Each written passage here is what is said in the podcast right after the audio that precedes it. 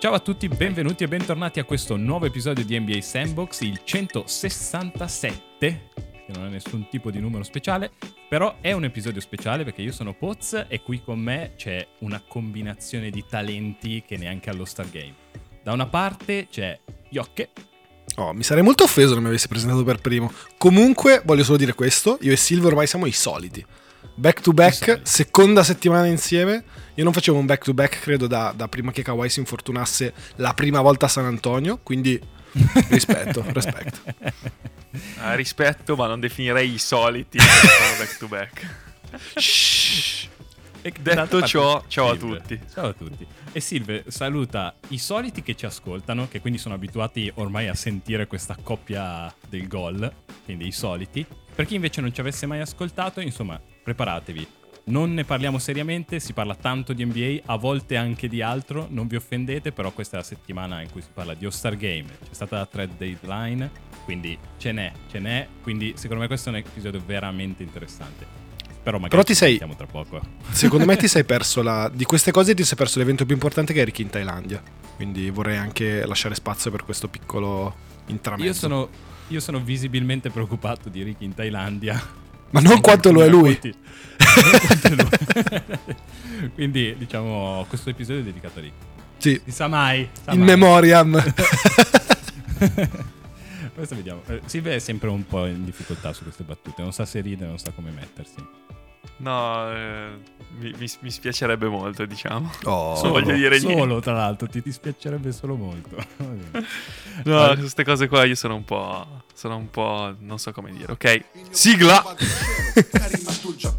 Sono in fade away in versione MJ The Black Jesus, Haga Gay La risposta tipo Iverson se poni la domanda Per sempre come Kobe e Gianna The King come James The Dream come Hakim Frate levati, sono l'MVP Allora, come avevamo detto, infatti, ci sono un po' di fatti nostri, un po' di tanta NBA, si spera, spero per voi soprattutto.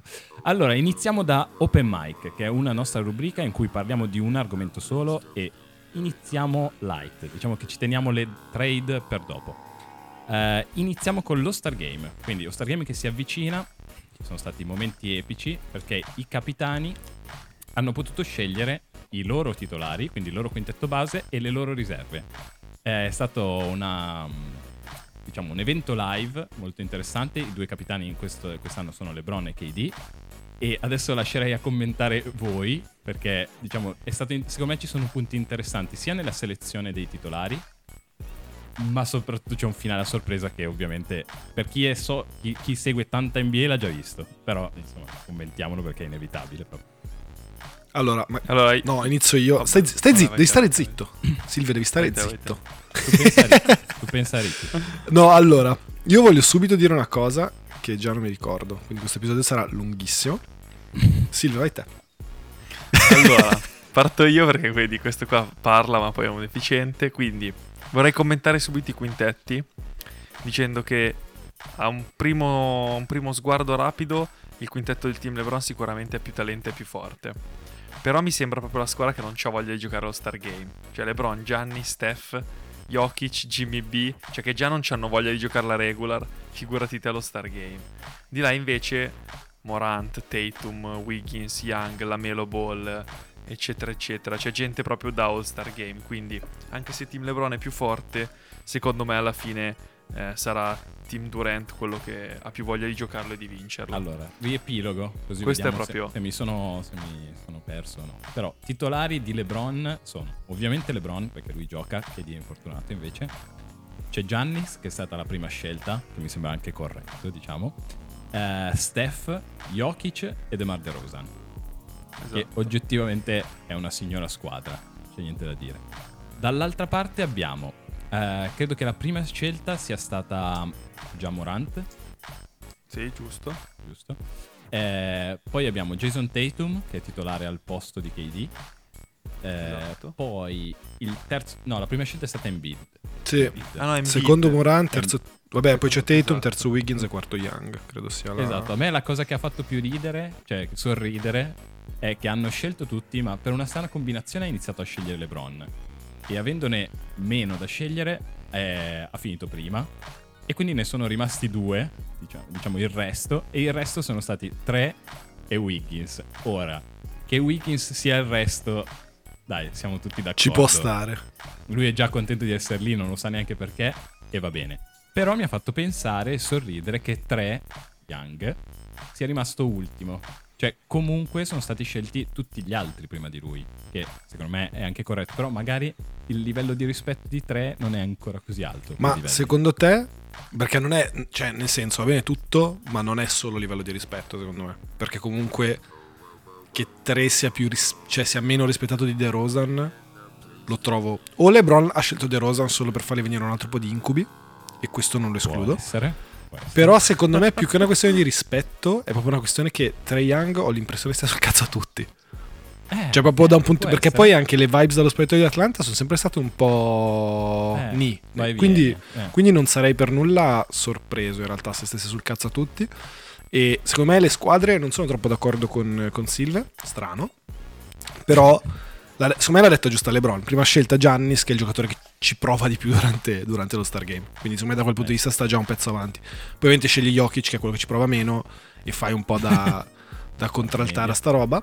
E, però no, forse quello che può essere più interessante e in realtà ho due domande. La prima è secondo voi quale sarà il giocatore? Perché c'è sempre secondo me un giocatore di quelli magari meno quotati che vuole fare lo Star Game per mettersi in risalto, per dire questa è la mia NBA, sono qui adesso, voglio spaccarvi il culo. E quindi prende poi l'MVP o prova a prendere l'MVP.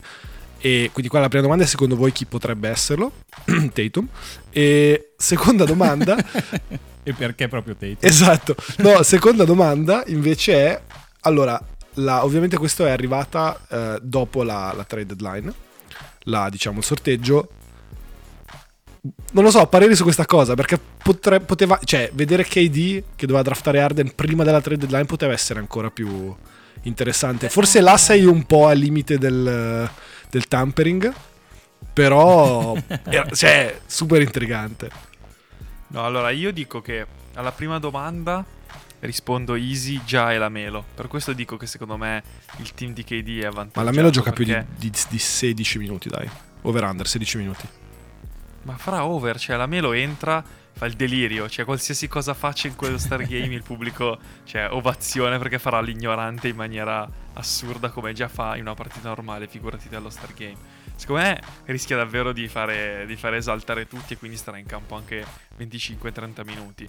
Non fosse così c'è già, già Morant che secondo me proprio anche lui è nato per queste cose e già da spettacolo in stagione in maniera proprio eclatante, figurati te allo Star Game. Se gli danno un minimo di spazio, ti fa avanti e indietro 40 volte e tu sei ancora lì che lo stai cercando. Quindi io dico che il team KD per questo motivo è avvantaggiato. E alla seconda domanda ti dico che eh, certo sarebbe stato più interessante vedere cos- scelta, quale, sarebbe, quale sarebbe stata la scelta di KD, però diciamo che fatto dopo ci sta la gag di KD che dice secondo me- mi, secondo se- me te- mi serve un lungo. Secondo me ci arriviamo, dai, chi- chiudiamo con quello. Provo a rispondere anch'io a quella domanda, eh, perché secondo me siamo... Cioè, la corrente mainstream sicuramente è su già. Su già, la Melo. Giannis potrebbe farlo comunque, perché comunque, non so, farà 10 schiacciate nel primo quarto e Però, già però l'ha 20. anche già fatto. Cioè, Giannis l'ha Eh. già fatta sta cosa. Quindi Eh, Esatto. esatto, esatto. Eh, Embiid è un po' nell'annata statement, quindi... vero. Però, vabbè, Wiggins sono abbastanza non possa farlo. Ma proprio, Anche se non ma- difendono, secondo me non ce la può fare. No, non perché secondo me 30. lui no- non ha neanche lo status proprio e neanche quell'atteggiamento alla Kawhi per dire a quel giocatore che proprio non gli frega niente che sia All Star Game o no. Cioè lui secondo me la, la, somita- la somatizzerà parecchio questa partita. Eh, quindi mi immagino, ma- se non entra primo- la prima tripla la vedo peso per lui e la Melo sono d'accordo che potrebbe lui, Zach Lavin, insomma ci sono un po' di ele- ma anche Devin Booker potrebbero scavalcarlo proprio in gerarchia Sì, abbastanza sì. semplice. Ma questo non vi sembra l'anno o comunque il momento di DeMar DeRozan? Perché nessuno lo vuole ammettere, soprattutto in questo circolo borghese che si chiama NBA Sandbox, perché No. siamo A, abbiamo visto, abbiamo vissuto a Lebronto abbastanza partecipi e quindi sappiamo. Però eh, a me sembra che ah ma sì, ma tanto è la peggior trade dell'anno, tutta questa... Lui mi sembra motivato e comunque ha, diciamo, secondo me il pacchetto tecnico per fare la partita. Non, non quella... non il carattere probabilmente, ma... Bravo, l'hai già Ma- detto. Però, però guarda che sembra, sembra diverso, eh. Ah, ti Sembra dico, ti dico no perché. Toronto. Perché secondo me io paragono lo Star Game alle amichevoli barra le partite non importanti di Team USA, ok? Sì. Se DeMar Rosan quando è con Team USA è un bidone dell'umido, perché questo è. Cioè, proprio no- cioè, sfigura. La- la moderazione. Riesce a, sfigura- riesce a sfrig- si riesce a sfigurare quando sono sopra di 30 in, in delle partite. Cioè, i tuoi compagni sono nettamente irreali. Hai anche spazio, riesci a non segnare a sfigurare. Perché secondo me è proprio una questione di teste e di palle. Quindi quando è a, a Chicago, dove è lui quello con più esperienza, lui quello che, che deve fare punti, benissimo. Ma anche allo Star Game farà la fine di Wiggins. Cioè, dice ok, ma devo tirare io, devo far tirare uno più forte di me, visto che sono tutti più forti di me. E quindi non tirerà.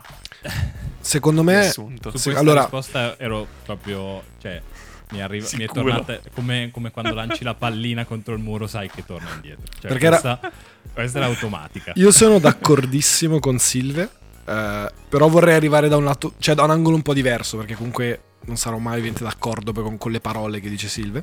Certo. E, mm, però, nel senso, non vedo assolutamente il paragone tra lo Star Game e un amichevole di Team USA.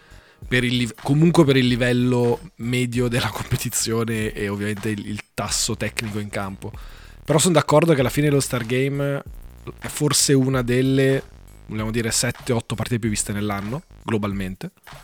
È la partita con tutti i riflettori sopra. E non vedo De Rosan che dice: No, quel tiro me lo prendo io. Cioè, tra me, LeBron, Tatum, Jokic, chiunque vuoi. No, no, quel tiro è mio. Cioè, dammi la palla. Capito? Non, non vedo un giocatore che fa quella, quella mossa, diciamo, da un punto di vista di carattere. Ed è un giocatore che appunto lo conosciamo, l'abbiamo già visto. Nei momenti importanti è sempre mancato.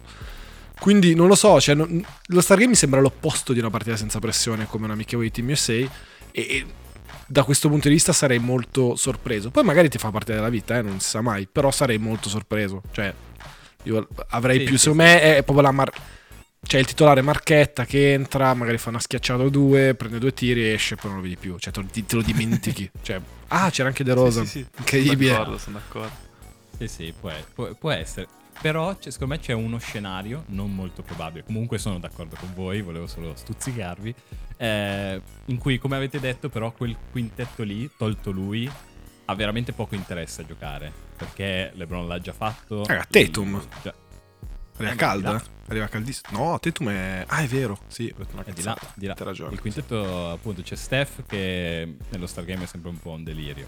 Eh, Giannis l'ha già fatto, LeBron l'ha già fatto, Jokic e Jokic. Eh, C'è lui, attenzione, eh, la mettiamo lì. Esiste uno scenario, ma chiudiamo veloci sullo Star Game perché arriviamo alla, alla chicca, quello che sicuramente avete visto, avete visto sui social, magari l'avete, sicuramente visto rimbalzare di qua e di là sul web. Insomma, la gag della selezione finale di James Harden. Come qualcuno accennava, eh, è stata effettuata dopo la fine della trade deadline, quindi trade avvenuta e quindi KD visibilmente scosso, devo dire, perché anche quando Ernie Johnson gli ha chiesto eh, puoi dirci come stai quando, quando tornerai? E lui gli ha risposto No. no. che tanto, forse adesso la pongo anche male, non era neanche una risposta a cui si poteva rispondere sì no, cioè lui ha proprio risposto no, a prescindere. e quindi visibilmente scosso e un po' scazzato comunque, però comunque anche lui è stato al gioco, voleva fare il duro ma comunque spesso ha riso perché la situazione era veramente comica. Alla fine James Harden evidentemente dai il più forte delle riserve che c'era lì, eh, insieme a Luca Doncic e pochi altri, è finito in fondo, tant'è vero che Ba- eh, che Barclay ha stuzzicato LeBron a non scegliere mh, James Harden o Gobert prima e lui come terzultima scelta è stato preso Van Vliet. E quindi testa a testa Gobert James Harden palla a KD e vi lascio commentare perché diciamo io ho già fatto tutto il preambolo me lo voglio gustare per, Ah. con le vostre parole no, allora, intanto io voglio fare un applauso a LeBron. Perché, sì, sì, sì. cioè, Machiavelli, raga. tota- cioè lasciare quella scelta in fondo ovviamente è fatto apposta ed è cioè secondo me ti fa proprio capire l'intelligenza dell'uomo che dice "L- l'intero concetto di questa video di merda che stiamo facendo e di creare questi momenti lo lascio in fondo. Sì, e tanto sì, lo sì, prendo in ogni caso in tutto ciò. E no allora io in realtà quello che vorrei dire è che KD è una persona che a me da un punto di vista umano ha sempre dato un, non mi ha mai dato un vibe molto positivo. Tra le, le- vabbè ovviamente i tweet le- gli insulti mandati in privato spesso anche un po' oltre tutto questo genere di cose non, non era mai un cioè non mi ha mai ispirato come persona molto divertente però secondo me ha tenuto il personaggio alla perfezione perché io non sono d'accordo che era frustrante cioè secondo me era proprio voleva fare il personaggio l'ha fatto benissimo Sì, cioè sì, quel sì, no sì. lui sa, cioè lì sapeva de- de- che stava a far coglione, però l'ha fatto da Dio. Me è uscito veramente bene. E infatti LeBron anche l'ha sconvolto. Cioè, LeBron stava morendo da ridere tutto il tempo. è bellissimo. E tra l'altro, poi 10 più al fatto che ormai questo draft del- dello Star Games è diventato il palcoscenico per sfottere Arden. Perché l'ha già fatto Giannis un paio d'anni fa. Cioè, ormai è diventato il posto in cui ogni anno i giocatori NBA si ritrovano per sfottere Arden. Che io è una cosa che apprezzo molto. Me sarebbe da farsi più spesso. Bel gesto, sì, sì, piacevole. Vabbè, sì, Io, tu guarda, purtroppo su, Ar- eh, io, su, io su Arden eh, cioè, faccio fatica a commentare perché nonostante sia uno dei miei giocatori, eh, boh, Cartellino? Questi, questi ultimi anni sì, è, è poco decifrabile e anch'io questi ultimi periodi vicino alla trade deadline non li ho molto capiti. E lui che saltava partite, lui che era infortunato, sì, no, boh, non, cap- non, non ci ho capito niente, davvero. E, e però sì, io ho sempre adorato questa vena di KD, ma qualsiasi cosa lui abbia fatto, cioè io ho visto, essendo fan, ho visto quasi tutte le interviste anche quando è andato a Jimmy Fallon, Kimmel, sa il cazzo, no? E tutte, di solito lui andava a presentare 2K.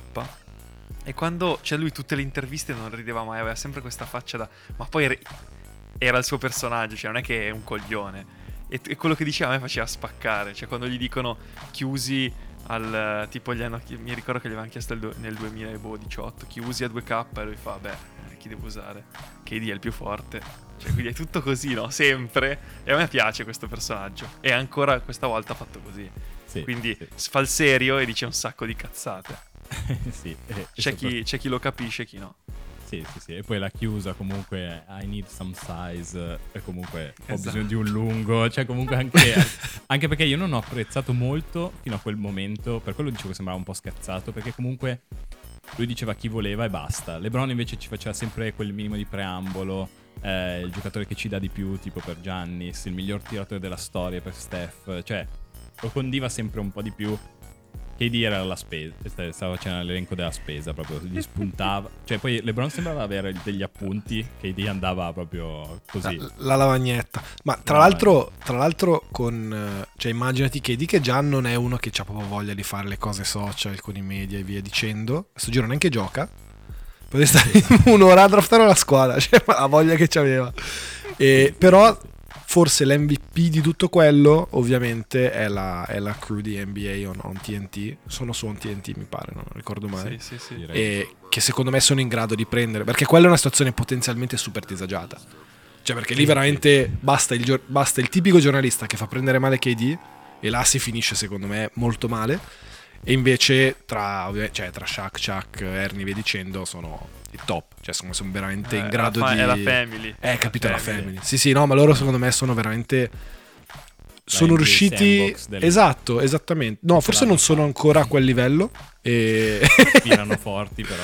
Esatto, però sono in grado di... In questi anni sono stati in grado veramente, secondo me, di trasformare anche il modo in cui percepiamo tutti questi eventi, questi giocatori, e di essere anche un'influenza positiva su magari i giocatori che sono meno in grado di vendersi, tipo KD, che per quanto Silvio possa dire, è in genere percepito abbastanza male. Sì, fa- faticoso comunque. Va bene, dai, passiamo al. Visto che ci siamo praticamente introdotti nella prossima rubrica, che è pick side, molto semplice. Quindi sce- ci sono le trade, scegliamo un lato. Qui proprio, tranne Easy. forse una che ha tre o quattro squadre coinvolte, dovrebbe anche essere facile per definizione. Ehm, quindi ci siamo introdotti e iniziamo dalla trade che spedisce a Houston Daniel Tice, mentre a, Hu- a Houston... Eh, Houston Come, scusa? a Boston- Niente, volevo fare la gag, non mi è neanche riuscita, quindi ovviamente partiamo dalla trade che coinvolge James Harden e Ben Simmons sostanzialmente, quindi Brooklyn e Philadelphia. Insieme a Ben Simmons si spostano anche Seth Curry, Andrew Drummond e due scelte, due prime scelte. Ovviamente Parto noi io? non, non- non Voglio, voglio farci- voglio lasciare il Nessuno dica- palcoscenico a Silve per Grazie. scegliere i Nets. E quindi Grazie. poi. No, allora, Anche qui la fermo. palla che rimbalza, attenzione. Secondo me, è qua è- so che è un pick aside e dire non c'è un side da scegliere è sbagliato. Quindi prenderò i Nets solo così perché devo essere quello che ti fa Nets. Però secondo me ci hanno vinto tutte e due. L'abbiamo detto già l'episodio scorso io, Yok, eh, e anche precedentemente con gli altri. Cioè, palesemente F- Philadelphia avere un Simmons che non gioca è avere uno zero, quindi devo tradarlo. Prendo Arden. Cioè, Arden, anche se, se- se non è l'Arden MVP, è comunque più di zero di Simmons. Quindi ci ho vinto. E dall'altra parte Brooklyn dice, "Eh, mi prendo Simmons, mi prendo Seth Curry che sti cazzi sta giocando con è uno di quelli eh, 50 40 90 eccetera eccetera quindi mi serve tra l'altro uno che, che sappia stare in campo e prendo Drummond che vabbè eh, no- magari è un mezzo bidone ma, Ma è meglio di Claxton. Aldridge. Cioè, cioè sì, senza sì, di tutti quei, quei mezzi lunghi a caso che hanno eh, sicuramente meglio quindi per, da- per questo punto di vista ci hanno vinto più o meno tutte e due poi secondo me l'asterisco è se Simmons torna il Simmons di due anni fa eh, Brooklyn con Kyrie e KD completa diciamo una squadra a tutto tondo e può davvero puntare al titolo Sono, sono contento che abbiamo scelto di fare pick aside perché è il formato che per, per, eh, eccellenza non ti, permette di, non ti permette di fare il cerchio bottista. Silvio ci è appena riuscito senza, senza problemi. E, no, perché ovviamente grazie applausi, applausi, applausi. Applausi, e partono davvero gli applausi, che regia! Incredibile. Ehm, no, allora, è la trade, ne parlavamo settimana scorsa, secondo me è la trade che un po' tutti pensavano fosse quella che aveva più senso per entrambe le squadre e quindi da un punto di vista un po' superficiale ehm, è, è- è facile dire ci hanno vinto entrambi. Secondo me però ci sono molti rischi per entrambe le squadre. Quindi, allora, se devo trovare uno che vince, se, se devo scegliere a side, scelgo neanche Fila, ma scelgo Daryl Morey. Perché lui ha, secondo me, dimostrato di essere il miglior GM che c'è nella Lega in questo momento. Perché fondamentalmente sono sette mesi che la gente gli sta rompendo i coglioni di dare via Simmons e che non avrebbe mai ricevuto una controparte di alcun tipo che potesse, diciamo, essere a livello di quello che lui chiedeva. Benissimo, James Harden, uno dei primi giocatori, dei primi dieci, forse addirittura cinque, a seconda di, di chi chiedi, se la persona è Silve, della Lega. Quindi già da questo punto di vista, secondo me, lui ha dominato questa, questa, questa deadline e ha dominato, secondo me, già la stagione, a prescindere da come andrà a fila. Se devi guardare però ai rischi, allora intanto abbiamo Arden che ha il secondo cambio di squadra in, in praticamente due anni, due anni e mezzo. E Un anno, due stagioni. Cioè, praticamente due stagioni, ma un anno, secondo me. Eh, sì, esatto, in pratica. Che ora prenderà la player option, 43 se non sbaglio milioni l'anno, per, per l'ultimo anno di contratto. E poi, ovviamente, cioè, l'obiettivo è rinnovarlo, 5 anni, 2,75 per arrivare a 38 anni. Quindi questi sono secondo me numeri Ma- che a Ma fila... stai, stai dic- mi stai dicendo che a furia di stare con le bitches diventi una bitch? Cosa? Cosa? Fa ripartire Ma, l'applauso. ma- ma chi era? Conf- cos'era? Confucio che l'ha detto. Chi era? Era lui? Perché Le massime, potremmo scrivere anche dei libri. Ehm... Tra l'altro, dove cazzo era sta roba? Ah, l'ho, l'ho detta io così. Tu Ah, ok, una tua cheat, tra l'altro. Il cervello. Tu Esatto. pensa cosa succede in quella testa. Siamo oltre a- alla scimmia coi piatti, cioè non, non- non voglio sapere. Comunque, quindi secondo me su Arden fondamentalmente da un lato hai il rischio finanziario e cioè fondamentalmente gli stai dedicando il PIL di un, cioè, di un paese in via di sviluppo spesso e, e quindi già questo un po' dovrebbe farti ragionare sul fatto che davvero vuoi dare quei soldi a uno che gli ultimi due o tre anni di quel contratto ne, ne riparliamo e forse però in maniera un po' più immediata tu hai appunto l'MVP year di, di Embiid una squadra comunque che anche senza Simmons era, se non sbaglio, a due vittorie dalla prima squadra est. quindi una squadra rodata che girava bene, tu prendi un giocatore che tendenzialmente vuole sempre avere la palla in mano, poi ha dimostrato veramente di fare passi avanti a livello di playmaking ai Nets, però è un giocatore che ovviamente è un primary ball handler, di metterlo in quel sistema. Quindi potrebbe andare benissimo, perché finalmente Embiid gioca con una guardia di assoluto livello, non è mai successo prima, con tutto rispetto per, per Simmons, e ci sono tanti tiratori su quel roster che potrebbero secondo me fare comodo poi nel momento in cui esce Embiid e rimane Arden da solo per, per fila. Il rischio qual è? Il rischio è che Embiid inizia a poppare sui pick and roll. Il rischio è che Arden non difende. Il rischio poi è che arrivano gara, gara 6 del secondo round e Embiid va a bussare a, all'albergo alla porta di Arden e chiedergli fra dove cazzo sei. Cioè, secondo me è un po' questo lo scenario B che ovviamente nessuno vuole vedere a fila. E quindi questo è un po' il rischio da una parte. Dall'altra parte, e ora mi sto dilungando ma arrivo, arrivo al punto, ma secondo me questa è la trade ovviamente più importante, più interessante di cui parlare, c'è ovviamente Simons, un giocatore che non vediamo giocare da, se non sbaglio, giugno scorso, sono addirittura maggio scorso, quindi vedremo che tipo di giocatore arriva, se arriva il giocatore all defensive player, playmaker incredibile, fulcro alla Draymond Green di una squadra che ne ha assolutamente bisogno, oppure se arriva il, il, giocatore che ha paura di tirare nel caso che gli facciano fallo e deve tirare liberi.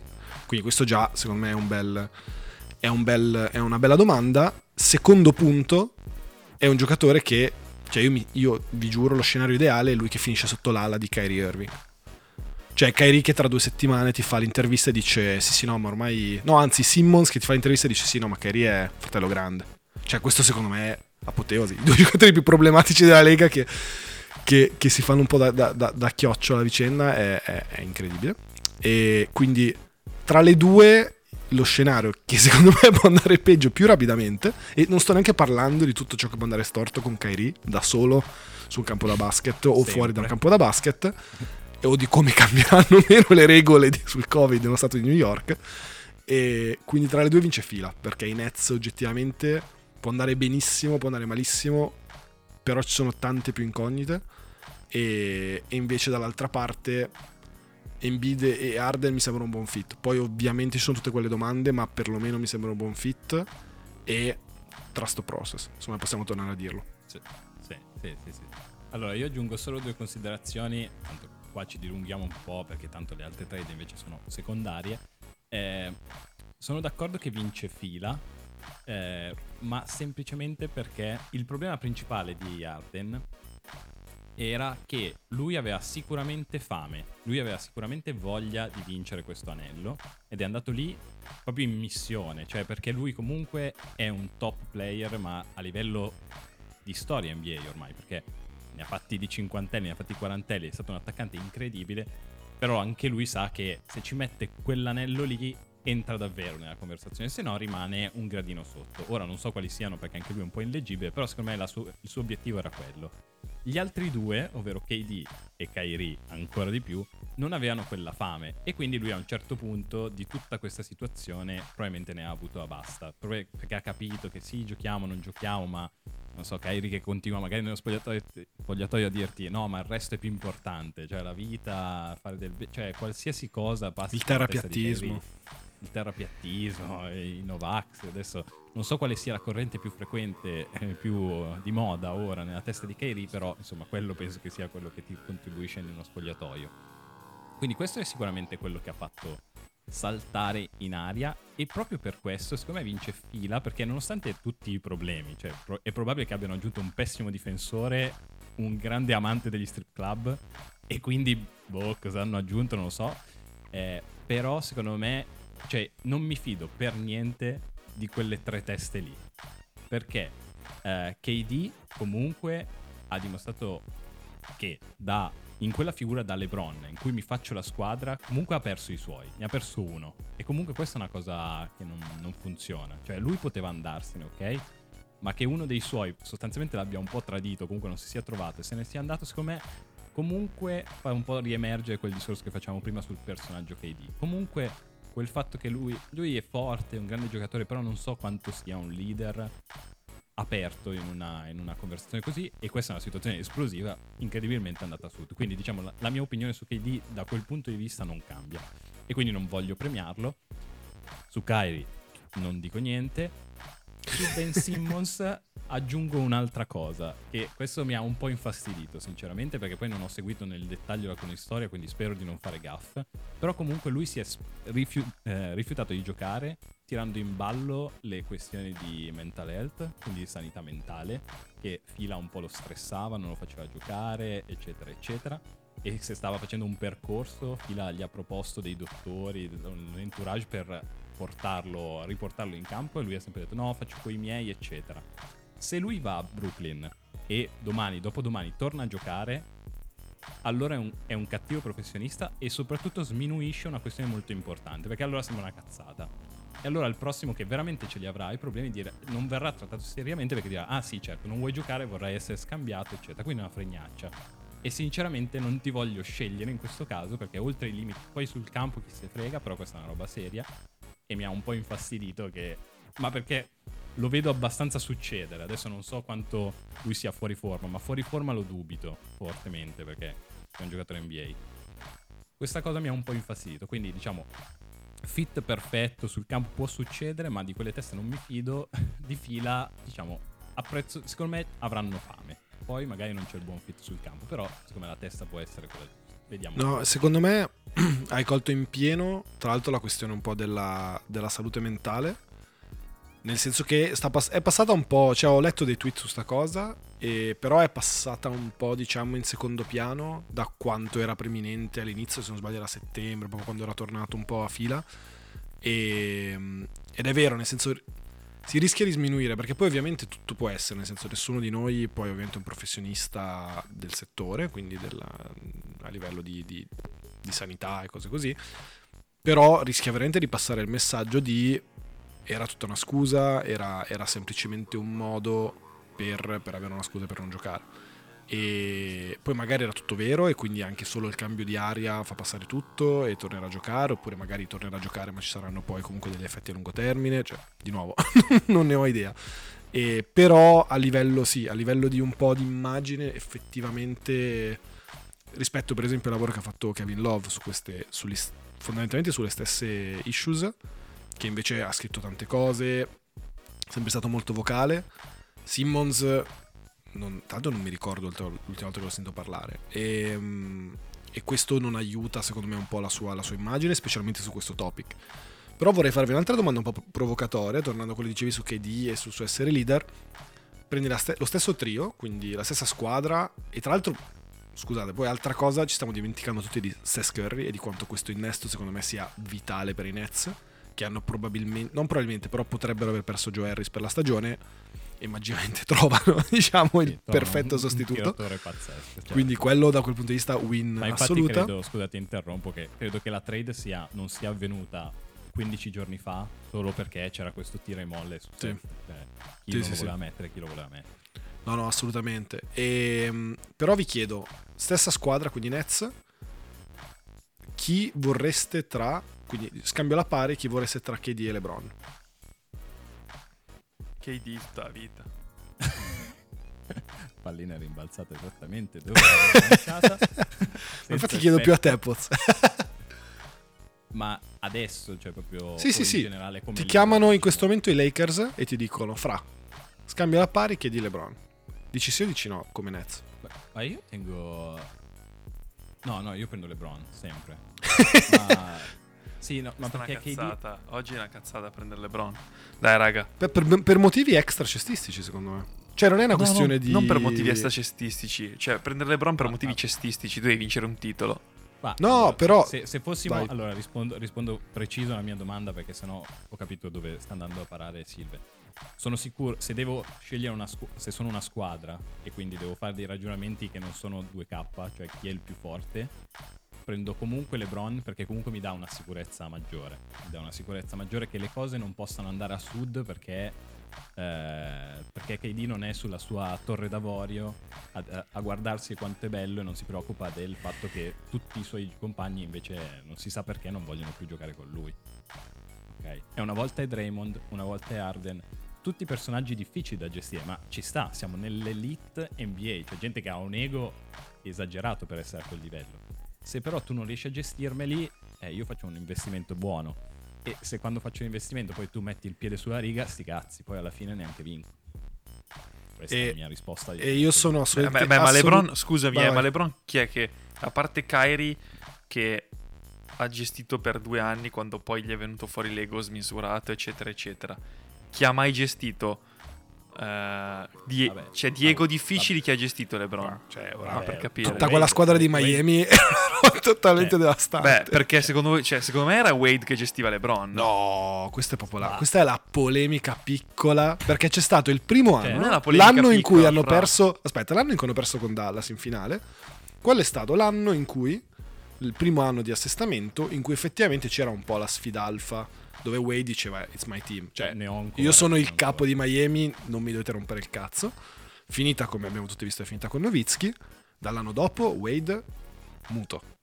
Cioè, Sì. Giocatore tra l'altro fortissimo, dico- carismatico, No, tutto quello ma- che vuoi, no. ma LeBron è un gradino sopra. Cioè, capito? Cioè LeBron ha un peso tale da un punto di vista di secondo me di personaggio che Mm, finita, e specialmente in questo evento storico, quando è qui da 20 anni a fare sta roba e la fa meglio di tutti. Fra. Secondo me LeBron è stato bravo a gestire i suoi cani che si è portato a destra e sinistra al guinzaglio Eh, ma che si è portato, chi è che si è portato a destra e a sinistra? Perché ti ricordo Kyrie è uno di quei cani, Simmons è uno di quei cani. No, Cioè, Kyrie non è uno di quei son- cani. Eh, però Kyrie sì, era perché lì. Kyrie ha vinto solo quando c'era LeBron. Cioè, poi quante partite No, ha giocato capito, nella sua capito, carriera da quando è andato via da di- Non era Cleveland? uno di quei cani, eh. E lui, anzi, come dicevi te, se, avesse, se fosse stato in grado di gestire le teste calde, quando c'era il problema Kyrie, lo gestiva, non, lo- non gli diceva ok, vattene. Ma infatti, secondo me l'ha gestito finché è stato, finché è stato utile. Ma no, in fra, maniera molto. semplicemente non ha mai gestito nessuno a livello di Draymond e, e Arden. Perché secondo te, cioè, come finiva con Arden e LeBron?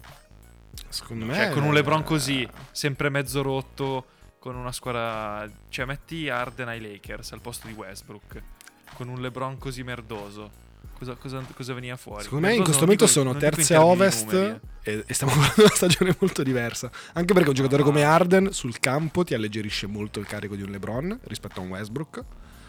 Però anche fuori dal campo, ti ripeto, io sarei super curioso in questo momento di che giocatore NBA avrebbe la personalità di andare.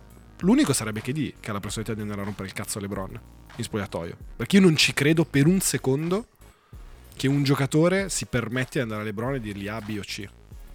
Ma sì, perché sono tutti i palle mosci, ma secondo No, me perché avrebbe- Big as in basketball è un giocatore che ormai secondo me ha una dimensione che non, non è più una questione di ego. Cioè, LeBron ormai trascende tutta sta roba. No, ma infatti su questo cioè, mi, mi posso trovare d'accordo che se devo vincere oggi e ho tre partite da vincere, prendo subito KD se è sano, c'è anche questa, questa valutazione volendo da fare. Se non c'è quella valutazione da fare, eh, rimango con eh, la mia. Cioè, comunque LeBron. non- cioè, se, se vinci dei titoli, se fai tutte quelle finali, comunque hai giocato con gente forte. E se nell'NBA sei forte è perché hai anche della personalità complicata da gestire. Quindi secondo me questo non, non gli va riconosciuto. E Però io ti dico, cioè secondo me, allora a questo punto se tu hai messo Simmons a, a, a Nets, meglio, perché è una persona più facile da gestire. Cioè tu lascia... Vabbè, si è visto. Lo so. No, no, aspetta, aspetta. Ma secondo me lì, lì secondo me abbiamo toccato dei... Cioè poi c'è il limite mentale e tutto. Ma secondo me è una cosa che doveva scoppiare e questo era un modo di Simmons per farsi tradare. Poi è finita in merda e siamo d'accordo. Perché la gestione è stata, una- è stata quella che è stata. Ma palesemente hai fatto il trust the process. Hai preso una bomba in faccia da Kawhi e sei uscito. Tutto ti è andato, tra virgolette, storto, ma perché la squadra non era mai stata costruita per fare qualcosa. Ti hanno preso Orford come rinforzo e giocavi con Embiid, Orford e Simmons. E a un certo punto Simmons aveva detto: Sapete cosa? Joel non se ne va, me ne vado io.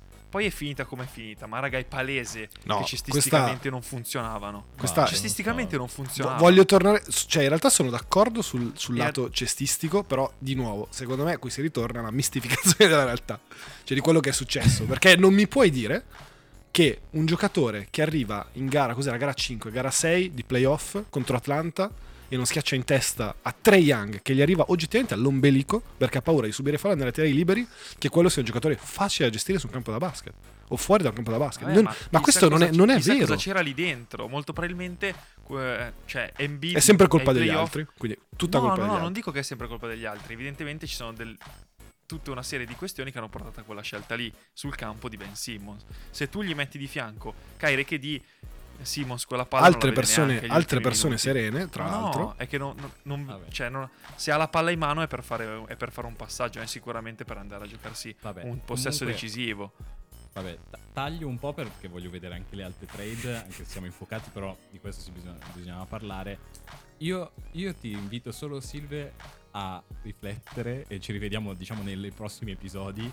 Che tu dai per scontato che eh, Ben Simmons sia un carattere facile da, da- da gestire e che sia in generale un carattere facile. Secondo me è tutt'altro. E unito a quel mix lì, o meno per meno fa più, oppure scat- può scattare un delirio. Comunque è anche stato toccato dal club, eh, dal clan Kardashians, quindi non lo so, peri- pericolosissimo. E tra pericolosissimo. l'altro, per chiu- scusami per chiudere, Poz, ultima co- per, per tornare poi anche al basket giocato e non solo ovviamente a tutto il gossip che c'è fuori, parli dei possessi decisivi, del fatto che Kyrie e KD avranno la palla, perfetto, perché cosa ha fatto Fila nei possessi decisivi?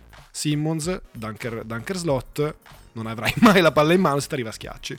Simmons ha rotto il cazzo, non voleva fare questo ruolo e quindi io sono curiosissimo di vedere che ruolo darà Steve Nash a Simmons. Avevi Fi- No, ma non è una squadra? questione di chi è in squadra, è una questione di Se hai fondamentalmente. Kyrie, tu lo sai che, quel- que- quella palla non la prenderai mai e stai muto. E Simon sta muto. Vedremo. Se hai- se hai Vedremo. Io- se hai Storicamente non è stato così. Embiid fino a lì non aveva mai fatto niente perché No, aveva ok, sempre fatto la stagione della Madonna e poi cagato sotto quando contava.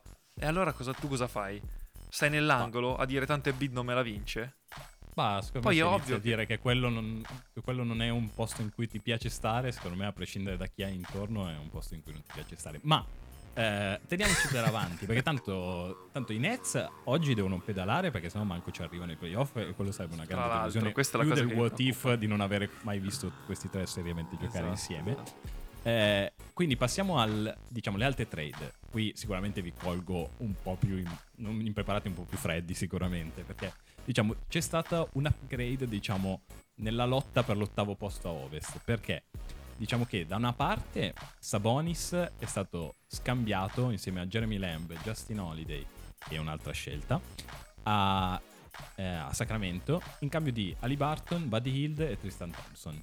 Mentre diciamo si è arricchita un'altra squadra a ovest che sono i New Orleans Pelicans perché CJ McCollum abbandona il treno eh, Portland La banana insieme a boat. Larry Nance e Tony Snell che non sbaglia tipo un tiro libero da tre anni questo è chicca per gli amanti in tirati cambio di, di Josh, di Josh Hart, Thomas Satoransky, Alexander Walker, altri. Eh, quindi, come vedete, questi sca- pick aside veloce, diciamo, tra eh, New Orleans e. ehm, e qual era l'altra che mi sto perdendo? Sacramento. Sacramento. Chi si è arricchito di più su questi scambi? Tosta, tosta perché io avrei voluto parlare di Indiana. E poi ci- puoi dopo, dopo parliamo di Indiana. Secondo me è la più interessante perché Indiana secondo me ha vinto la trade deadline facendo schifo, cioè dando via tutti. Attenzione. allora, se- No, no. Vabbè, No. se vuoi- No, però- no, no, allora, no, però no, st- no. allora- Però allora, fatemi finire, allora- altrimenti- Allora, allora facciamo pick, allora pick e side per squadra, però molto veloce. Sì, Quindi faccio velocissimo. Indiana. Allora, Sacramento Indiana No, allora, fondamentalmente Indiana ha perso tutte le trade. Questo secondo me è da dire. Ok. Cioè, Sacramento Indiana vince Sacramento perché prende il giocatore più forte, si toglie Ali Barton, che secondo me era cioè, veramente un bel giocatore andando avanti, però un po' giovane forse rispetto alla timeline di, di Sacramento, toglie Bud Hill, che era diventato un po' un surplus, mantiene Fox, che in realtà era dato in partenza addirittura, che secondo me è veramente un bel giocatore, e quindi fondamentalmente crea questo asse Sabonis, Sabonis Fox che li porterà a competere per il play in tutti gli anni. Quindi da quel punto di vista Sacramento secondo me ha fatto un po' quello, che, quello a cui aspirava. E New Orleans e Portland, sì. Secondo me non vince nessuno. Fa male al basket. Abbiamo già visto CJ fare 36 stanotte e perdere. Benvenuto alla sua nuova realtà. Quindi contento te, contenti tutti. E Portland, non lo so. Cioè, io Portland non la voglio commentare. E mi dispiace solo per Dame che rimane là. E loro hanno creato santo salary cap per quest'estate. Io sono curioso di vedere chi cazzo pensano di firmare nell'estate in cui non ci sono free agent. Quindi tutto bellissimo. per arrivare a Indiana. A Indiana che eh, è stata coinvolta anche nell'altra trade con Lever che è andato ai Cavs. E fondamentalmente si è liberata di tutti i giocatori che sapevano giocare a basket della sua squadra. in cambio di scelte e una, insomma, una- un, un giovane estremamente promettente che è Ali Barton. E secondo me questa cosa è super perché Indiana è una delle squadre che tra l'altro ha vinto più partite dal 2017 a oggi ad est, che già è una roba allucinante perché quanti turni playoff ha vinto Indiana dal 2017 a oggi? Zero. Quindi ora uno mi spiega il core, Sabonis, Brogdon e Leverte esattamente cosa minchia pensi di fare. Punti sul draft, speri di, di trovare una scelta che, che sia diciamo un cornerstone per la franchigia, hai un giocatore giovane da metterci accanto come Ali Barton, secondo me perfetto. Cioè non- Allora. non vedo onestamente, non vedo perché Dai, Indiana dovesse dai, continuare nella sua dai. mediocrità. Allora, ti dico, Joachim ha azzeccato tutto. Ok? Applausi, partire sbagli- applausi. Ha, forse azzeccato tutto, nel senso... Bravo Joachim. Nel senso che... eh, vabbè, la trade Portland-New Orleans è inutile per tutte e due. New Orleans, secondo me, dice: Beh, ma se poi eh, Zion Williams diventa davvero Zion Williamson che tutti si aspettavano, allora CJ è il giocatore giusto a mettergli a fianco. E allora lì forse New Orleans ha fatto la scelta migliore. Ma dato che nessuno più crede in Zion Williamson, è, stato- è stata una trade inutile. E dall'altra parte, però, si è incagliato in quello che, com- parlando con Drake, eravamo d'accordo in questi giorni sul fatto che Ali Barton sia il giocatore più sopravvalutato dell'NBA. Perché ha giocato in una squadra inutile, dove aveva la possibilità di fare quello che voleva. Cioè, Bud Hill era addirittura stato buttato come sesto uomo e non è mai riuscito a fare niente. È un giocatore americano giovane, quindi, for- quindi per i media americani fortissimo. Non ha mai fatto niente, ok? Mi sto Se sentendo non, le due fisicamente steal, male. se non le due steal che a Joachim piacciono che fa al Fanta. Ma è un giocatore inutile, sopravvalutatissimo e secondo me Sacramento ha fatto bene a darlo via e a dare via Bad Hill, altro giocatore proprio mediocre che ce ne sono 100 come lui, eh, per prendere Sabonis che è un giocatore di basket.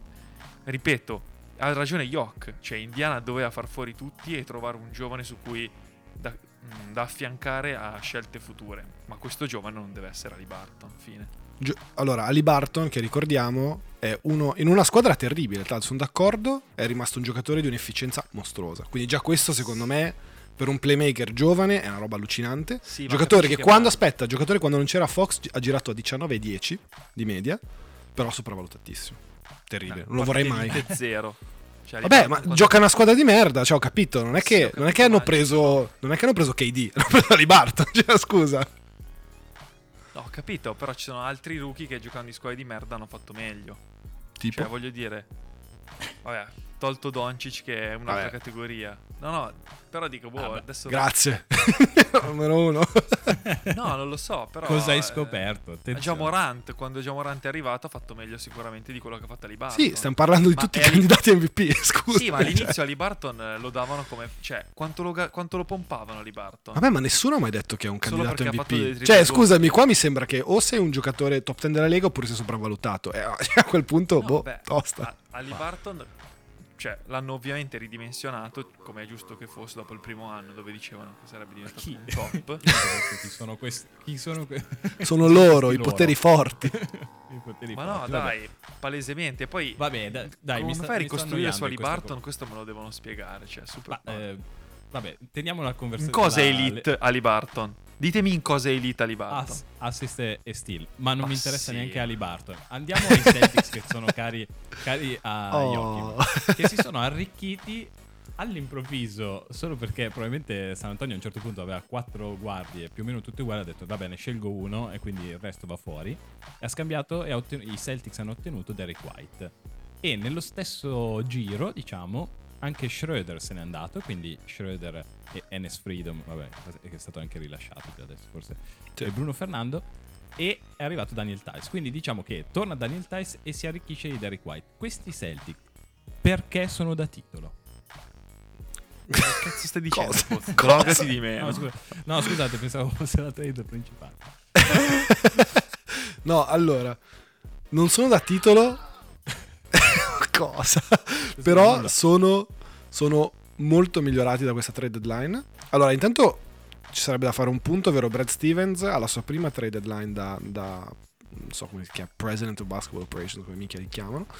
E ha, ha preso una squadra che era 15-6 nelle ultime 21, aveva il, il differenziale punti più alto dell'Est in, quelle- in quel margine, la miglior difesa dell'NBA in, in quelle, in quelle partite e quindi ha fatto ciò che farebbe qualsiasi presidente alla prima trade deadline, cioè stai fermo, è una buona squadra, non fa niente. No, ha cambiato, cioè ha mandato via il sesto, il settimo, ottavo, il nono, ha lasciato 5 slot vuoti, fantastico.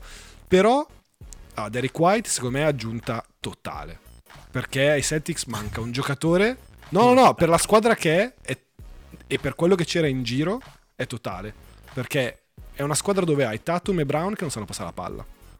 È una squadra dove c'è il tuo playmaker è Smart, che è un giocatore di cui, cioè, che a me ovviamente lo apprezzo, lo stimo tantissimo, però i limiti, specialmente a livello offensivo, sono evidenti.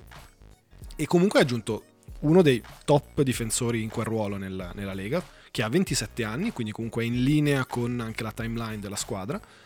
E nel contempo ha aggiunto Tice, che era il titolare, diciamo, nella run della bolla, centro backup che conosce, che conosce il sistema e tutto quanto, dando via Schroeder che arrivava a fine anno e scadeva, i Celtics non avevano neanche i bird rights, quindi non potevano rifirmarlo se non a 5.9 milioni e sicuramente prenderà di più, e quindi pace. E dall'altra parte hanno mandato via giocatori che performavano, bene in quel sistema, però boh, nel senso secondo me avevano guardando anche gli anni prossimi, quando i Celtics sperano di essere invece più seriamente dei contenders, avevano un upside molto limitato. Quindi secondo me hanno trovato un giocatore a sistema che già conosce il coach perché lo allenava, lo allenava quando era vice a San Antonio. Cioè, secondo me è perfetto. Non potevano fare di più e sono molto sorpreso se non riusciti a fare così tanto. Bello anche vedere che, che Stevens rispetto a, a Ainge ha meno problemi a dare via scelte a far spostare un po' le cose perché si sono visti i limiti dell'altro approccio e poi vabbè, i benefit quando ti trovi un, ri- un cretino dall'altra parte che ti dà mille cose per Pierce e Garnett, ma vabbè, questa è un'altra storia. Questa è un'altra storia. Allora, io ho poco da dire su sta trade. Secondo me è Eh, allora- inutile, ok? Poi, Però- ti puoi fermare qui perché No, ne abbiamo no. ancora un paio da No, no, fermo, fermo, fermo. E, e il tempo vola. Allora, la trade è abbastanza Il tempo è denaro. ma sono completamente in disaccordo con Yok, perché Oh. se guardiamo le statistiche, ok, Boston ha fatto una fatica porca a trovare un ruolo a Schroeder e a definire come potesse fittare a Boston, ok? Cioè, hanno fatto una fatica della Madonna. Hanno fatto schifo fino a 15 partite or sono. Ora hanno scoperto che da sesto uomo poteva essere un giocatore utile. Nelle ultime 16, con lui da sesto uomo, con 15 punti di media, qualcosa buoni assist, eh, ok? Ne hanno vinte 14, di cui le ultime 7. Tu hai trovato la quadra e lo vendi. Fammi capire dove Boston sono dei geni. No, perché, Perché- adesso faccio fatica. Perché a luglio va via zero. Non lo puoi rifirmare. Fisicamente Boston non può rifirmare Schroeder perché allora era nella, fai? nella luxury Perché- e dando via i giocatori che ha dato via non è più nella luxury. Perché fai metà stagione a capire come fittare Schroeder e quando dici ah, ne abbiamo vinte 14 Perché gli serviva un ultime 18"? giocatore quest'estate, l'hanno preso. Fonda- cioè, l'hanno preso a 6 milioni. e Chiunque l'avrebbe preso a 6 milioni, tranne i Lakers. Non ma ha detto: Questo non è che Schroeder fosse proprio il centro del sistema dei Celtics. Che è andato via lui. Dio mio, è finito tutto. Cioè, Potrebbe anche essere che nel momento dell'apice l'abbiano venduto perché prima era invendibile. Però, vabbè, chi se ne frega di questa trade ancora? Questa era solo per Joachim, diciamo. cioè Silve, ri- secondo me. Silve ci è rimasto peggio di Schroeder. Per dire. Eh, No, ma secondo me Boston non... Cioè, Schroeder quando girava meglio quando girava meglio come numeri Boston non stava andando benissimo, questo siamo chiari. Ma dato che adesso da sesto uomo tutto funzionava e ti faceva girare la panchina, cioè allora non ti interessa vincere. Vabbè. Ma no, secondo me hai preso, hai preso un Derrick White che ti fa più playmaking. E da sesto uomo, tra l'altro, ha già fatto un'ottima prima partita l'altro giorno. Cioè, non vedo perché Schroeder sia meglio in quel ruolo di Derrick White, per esempio. No, io non capisco solo perché devi, aspe- devi, devi fargli giocare 56 partite prima di dirgli Ah, adesso che, hai giocato, adesso che stai giocando bene ti abbiamo trovato un ruolo. Ti scambiamo per un giocatore uguale. Ah, Perché, perché su quello ha ragione Poz, perché a livello di mercato è arrivato al suo punto, secondo me, massimo di valore. E poi dal giorno dopo diventa un giocatore che aveva zero, quindi non ha più valore. Cioè, non- Va bene, dai, ultima, visto che il tempo stringe e ci teniamo, diciamo, la trade che se- a me sembra la trade che fai quando devi, dav- devi cambiare i soldi. Quando c'hai Ah, ok. 50 so dove stiamo andando a parare. e, e c'hai bisogno di boh, moneta per prendere qualcosa alle macchinette. Insomma, Dallas ha scambiato Porzingis in cambio di Dinwiddie e Bertans. So- sostanzialmente ha scambiato un 30 e rotti milioni di contratto per 15 e 15. Sostanzialmente per lo stesso giocatore, cioè adesso perché Porzingis è in difficoltà, però appunto pick a side ha fatto bene Dallas, cioè, gli è piaciuta questa mossa? No, Vai, vai, Silver, vai, perché prima i No, Celtics me. eh, sono stati regno di Dio. No, no, mh, non so, cioè, questa trade è quella che forse mi aspettavo meno di tutte. Cioè, che alcune proprio non me le sarei mai aspettate, ma questa proprio mai, mai, mai, ok? Neanche nei sogni più. Perché ti giuro, Prozingis, ok, è un giocatore con tutte le problematiche dopo l'infortunio, l'abbiamo detto mille volte. Però anche lì stavano cercando di creare qualcosa con, eh, con Porzingis, Doncic, eccetera, eccetera. Tanto non vinci quest'anno né con la trade né senza trade, ok? Però potevi costruire qualcosa attorno a quei due giocatori. Ora, scambiato un po' con D. Windy, con eh, dato a Washington. Cioè, è una trade che davvero non, non trovo l'utilità per Dallas e non trovo quella per Washington perché sicuramente Porzingis e Bill non so, non sono Doncic e Porzingis, ok? Ok, Bill non è Doncic, quindi credo che Washington guardando Dallas ha detto, beh, non è che se prendo eh, Porzingis con, eh, con Bill vado da qualche parte. Cioè la storia insegna, ok? Invece no, mm, per questo che non l'ho capita, perché secondo me non porta benefit a nessuno dei due. Quindi... Eh, infatti o- anche a me è sembrato lo scambio così, ho 50, mi date 20, 20 e 10. Eh, Esatto, esatto. O- oppure, eh, non so, i Mavericks diciamo, che, sono- che hanno una dirigenza lungimirante hanno visto qualcosa che noi ci stiamo perdendo. Ma O secondo se me no, hanno visto. hanno- Allora, sono sorpreso solo perché comunque Dallas non è così messa male a ovest. Quindi, diciamo, non è una stagione in Infatti. cui dici sei ottavo, sto facendo fatica, eccetera. Però, seco- però io che ho seguito un po' Dallas, allora Porzingis fa veramente fatica a inserirsi, a, a essere la spalla di Doncic. Quindi ha dimostrato, secondo me, di non essere la spalla di Doncic. Eh, sono d'accordo che Dinwiddie e Bertans potenzialmente non lo siano, eh, meglio di lui, però secondo me è un po' di frustrazione e quindi provi a cambiare un po' e aggiungere comunque c'è Jalen Brunson credo in scadenza che secondo me proverà al mercato dei free agent e lì rischi di un po' di perderlo con Dinwiddie adesso sta giocando al suo peggio oggettivamente Dinwiddie però è in una stagione strana, in una squadra stranissima per quello che io ho visto fare a Porzingis è quello che fa Bertans. Quindi un tiratore da spot up dopo i pick and roll di Doncic. Quindi tecnicamente hai scambiato. Speri, secondo me sperano che Dinwiddie sia un miglior fit con Doncic in una lega gui- guidata dalle guardie. E Bertans fa quello che fa Porzingis, tolte le stoppate.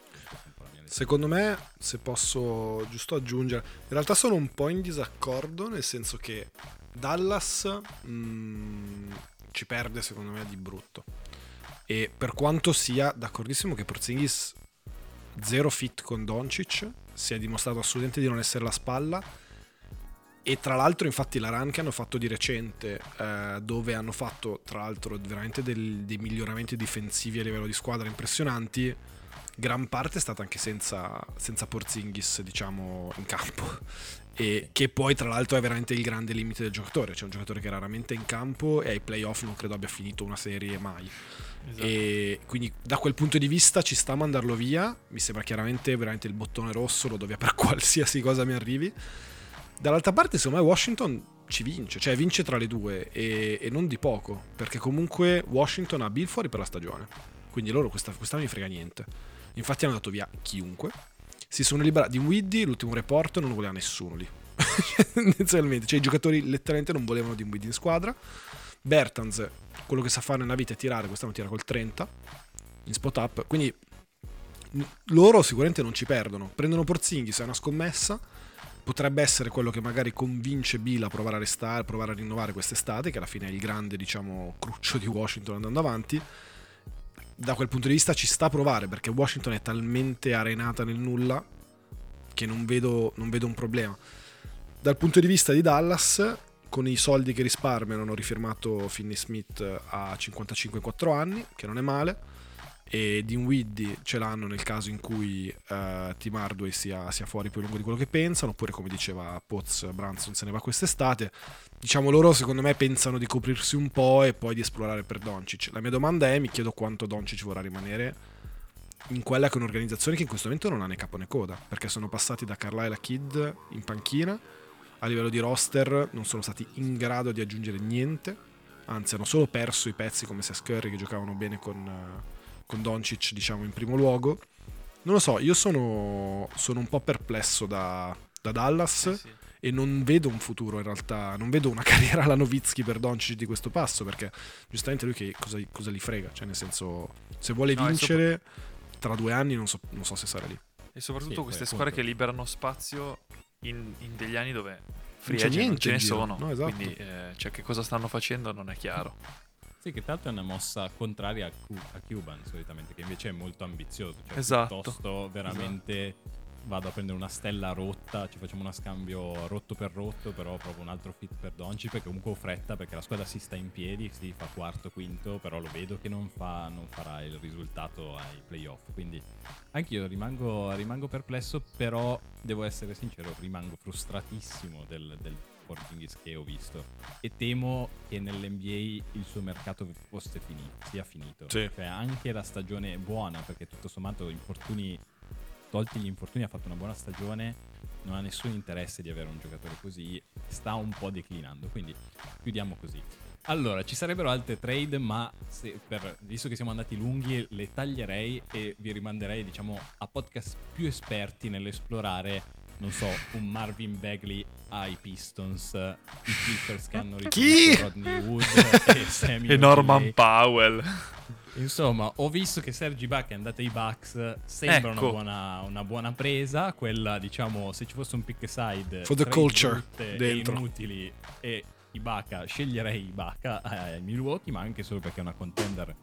Eh, mi ha sorpreso vedere Joe Ingles perché eliminato e mandato a. Beh, ma tra l'altro Ingles che a quanto, a quanto è dato che rifirmi a Utah quest'estate? Sì, sì. Bello, eh, un bel sì, gesto. sì, incredibile. Quindi, diciamo, abbiamo chiuso la trade deadline che è stata molto interessante e mm, vediamo, ci, ri- ci riaggiorniamo perché insomma adesso i Celtics sono da titolo, da quello che ho capito in questo episodio. Quindi la corsa per l'ottavo posto fatta da Celtics, la Melo che probabilmente vince l'MVP dello Star Game E la MVP i della stagione. Speriamo, speriamo. l'MVP della sta- speriamo, speriamo, se Dio vuole, se Dio vuole.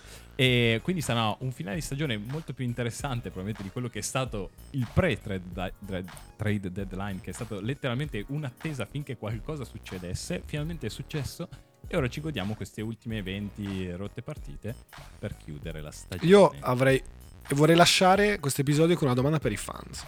E la domanda è Attenzione. perché ormai palesemente siamo passati dall'NBA del player empowerment all'NBA delle trottole. Cioè dove tutti gli anni metà lega cambia squadra. Quindi io vorrei sapere se a voi piace questa cosa. Senza Va polemica, perché poi ci sono squadre come i Suns, come i Warriors, che invece sono molto più stabili.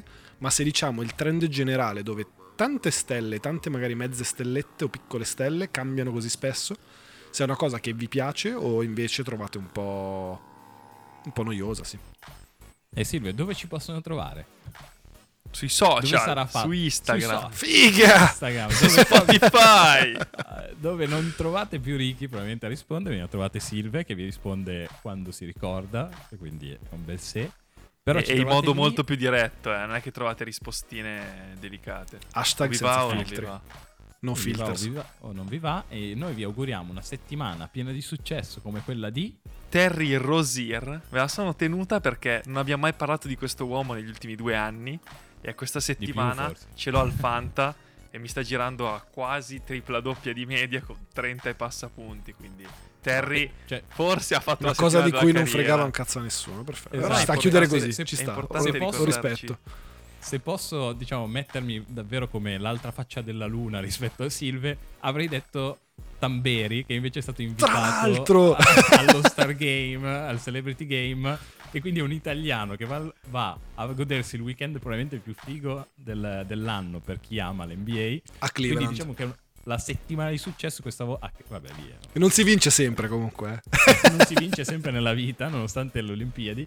Però se dovessi dire qualcuno, faccio quella parte lì. So, non sono prevedibile come Silve che Si sa, siete tutti allineati su Terry Rosier, però lasciatemelo dire che secondo me Tamberi quest'anno.